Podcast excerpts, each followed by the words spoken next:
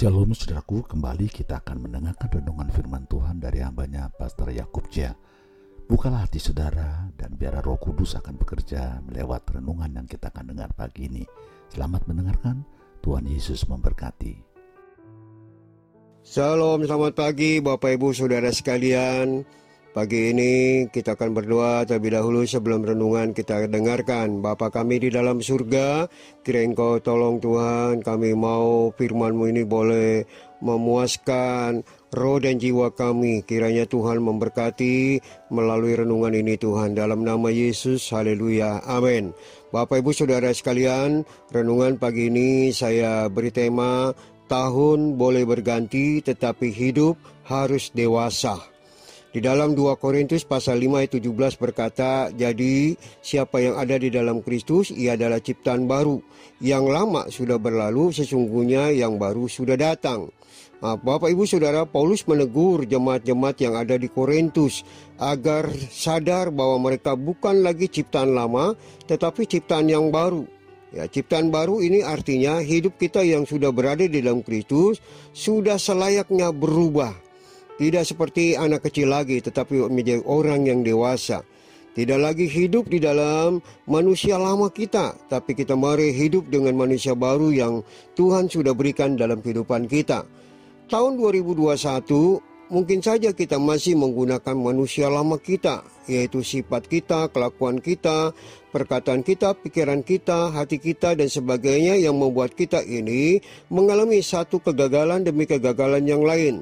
Mari kita mau masuk di tahun dua ribu dua puluh dua, kita harus memiliki kedewasaan rohani yang ditentukan oleh hidup kita yang berubah. Jadi Bapak Ibu Saudara sekalian, yang perlu kita lakukan dalam perubahan ini untuk masuk dalam dua ribu dua puluh dua ini, melupakan masa lalu dan fokus kepada masa depan, ya. Karena Yesaya empat puluh tiga ayat delapan belas berkata, janganlah ingat-ingat yang dahulu dan janganlah perhatikan hal-hal yang dari zaman purbakala. Ayat ini memberitahukan kita harus melupakan masa lalu, ya, tidak akan membuat kita itu menjadi dewasa dengan masa lalu yang ada. Tetapi pada saat kita menjadi orang dewasa adalah kita mengingat masa depan yang Tuhan berikan. Maka itu mari kita harus membuang dan jangan ingat lagi masa-masa lalu yang ada.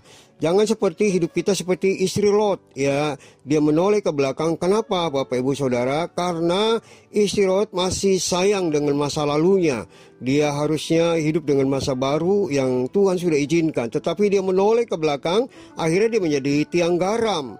Dan sangat disedihkan sekali Bapak Ibu Saudara, karena dia telah menoleh melihat masa lalu, bukan lagi masa depan yang Tuhan janjikan, ya. Dalam Amsal dua puluh tiga ayat delapan belas berkata, karena masa depan sungguh ada dan harapanmu tidak akan hilang. Jadi mari kita mau memiliki sifat kedewasaan untuk masuk di tahun yang baru ini, ya, agar kita menjadi orang-orang yang dewasa, yang tidak mudah uh, digoyahkan oleh apapun, ya. Yang kedua yang Tuhan memberitahukan bagaimana kita hidup dewasa di tahun yang akan datang ini, marilah hidup dengan yakin dan percaya, ya. Di dalam satu Tawarik enam belas ayat sebelas berkata, carilah Tuhan dan kekuatannya, carilah wajahnya dengan selalu. Nah, Bapak Ibu Saudara, kedewasaan adalah hidup yang mampu uh, menjalani, mengelola waktu yang ada, ya. Bukan kita sibuk dengan rutinitas kita saja sehingga kita berkata kita tidak punya waktu untuk Tuhan.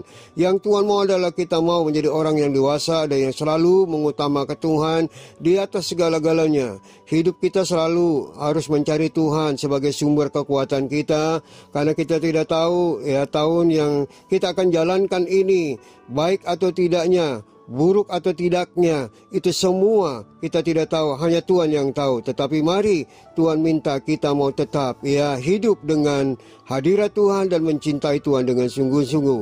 Hidup kita selalu berada di hadirat Tuhan agar kita lebih dewasa dalam segala hal. Hadirat Tuhan tidak dibatasi oleh ruang dan waktu. Kapan saja kita bisa mengundang dan menghadirkan hadiratnya. Jangan kita batasi waktu yang Tuhan sudah berikan dalam hidup kita, ya. Seperti Adam dan Hawa, Bapak Ibu Saudara, dia memiliki hubungan yang erat pada saat itu. Tetapi karena dia tidak taat, Saudara, ya, ketidaktaatan Adam dan Hawa membuat mereka tidak bisa, ya, berkomunikasi dengan baik dengan Tuhan, dan dia terputus hubungan dengan Tuhan. Dan mau mari hari ini kita minta di tahun yang baru ini kita tetap memiliki hubungan yang intim, hubungan yang kuat dengan Tuhan, agar kita ini terus ada dalam berkat-berkat Tuhan. Dan Mazmur seratus empat puluh lima ayat delapan berkata, Tuhan dekat pada setiap orang yang berseru kepadanya, setiap orang yang berseru kepadanya dalam kesetiaan.